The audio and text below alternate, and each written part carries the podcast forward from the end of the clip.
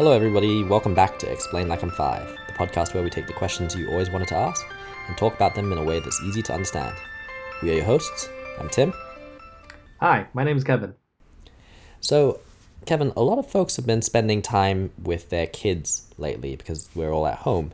uh, so, today's ELI 5 is going to be all about nursery rhymes. Oh, nursery rhymes, how fun. Uh, I guess everything has a history behind them, right?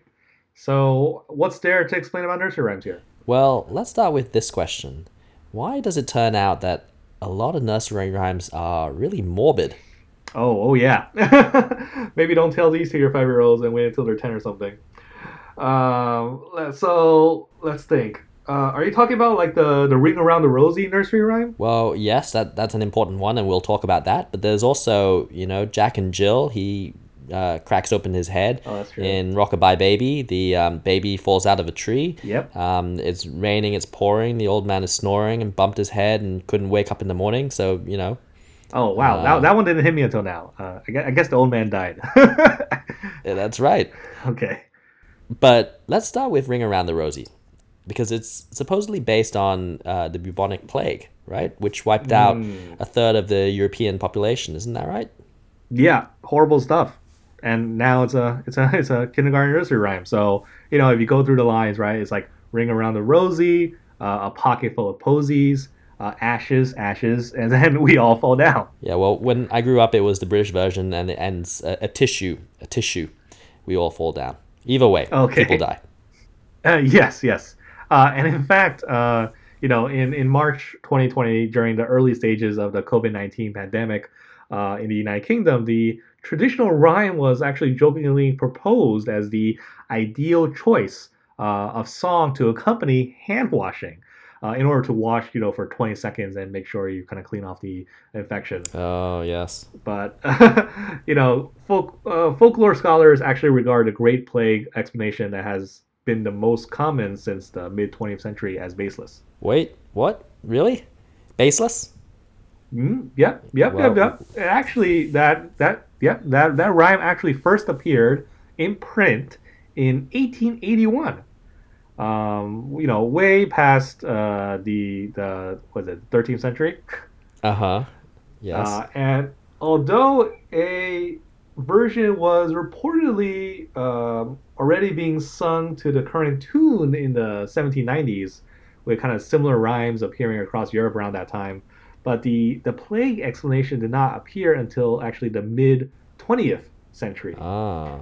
Uh, yeah, yeah. So although the symptoms described do not fit especially well with the Great Plague, and finally the European and 19th century versions. Oh, so that's the second reason. Oh yeah, yeah. The the symptoms weren't weren't a good fit. Yeah, yeah, they were not a perfect fit.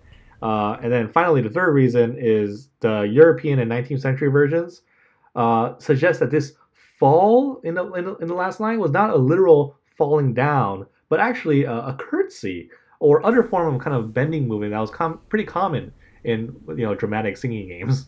I see. So we just projected that uh, when it got to the mid twentieth century. Yep. Um, I'm glad. I'm glad we debunked that myth. Um, but there is still a lot of morbidity, right? Yeah, yeah, totally. There is. Uh, it is also in part of a reflection of the times. So, you know, in those days, those kind of early nursery rhymes essentially were used to actually desensitize children to the idea of death and suffering happening around them uh, at a, that particular point in history. That's interesting. Uh, there was also an anti-authority or anti-government angle to a lot of nursery rhymes back then, right? Uh huh. Uh huh. A number of folks talk about nursery rhymes uh, came about as a way of actually criticizing uh, authority and the rule of the day. Uh, it was not safe for people to say anything negative about rulers in those days, and so they made up sing songs to kind of voice their discontent and differences of opinion.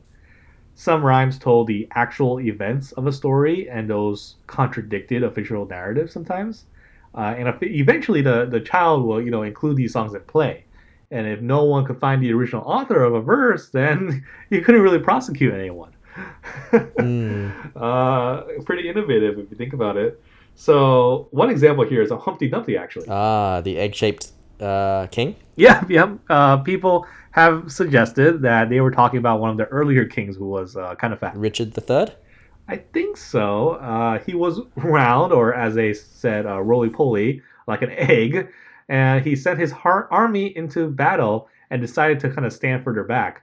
And this battle, you know, proved disastrous, and the king was uh, killed. Hence that line: uh, "All the king's horses and all the king's men couldn't put Humpty Dumpty back together again."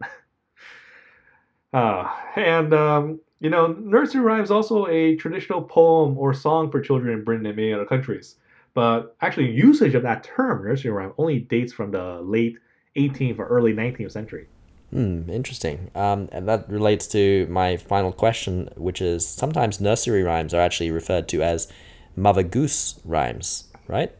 Yeah, yeah, that's that's an interesting one. Uh, Mother Goose rhymes just mean just means nursery rhymes. So why is that? Hmm. I, I wonder. I think it comes from the the figure of Mother Goose, you know, as the kind of imaginary author of a collection of French fairy tales and later uh, English nursery rhymes. So as a character, uh, she would actually appear uh, in a song, and usually the first stanza of which often functions now as a nursery rhyme. And I think the, the term's appearance in English dates back to the, the early 18th century when a uh, French fairy tale collection was first translated into English as uh, Tales of My Mother Goose. and later uh, a compilation of English nursery rhymes titled Mother Goose's Melody or Sonnets of the Cradle. It actually helped perpetuate the name both in Britain and the United States. Ah, very interesting. Well, now we know the history as we we tell our kids these nursery rhymes.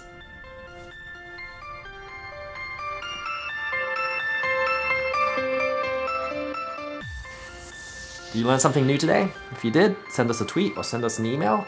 Uh, we'd love to hear from you if you have suggestions on future episodes. Thank you, as always, to the wonderful community at r slash explain like I'm five on Reddit.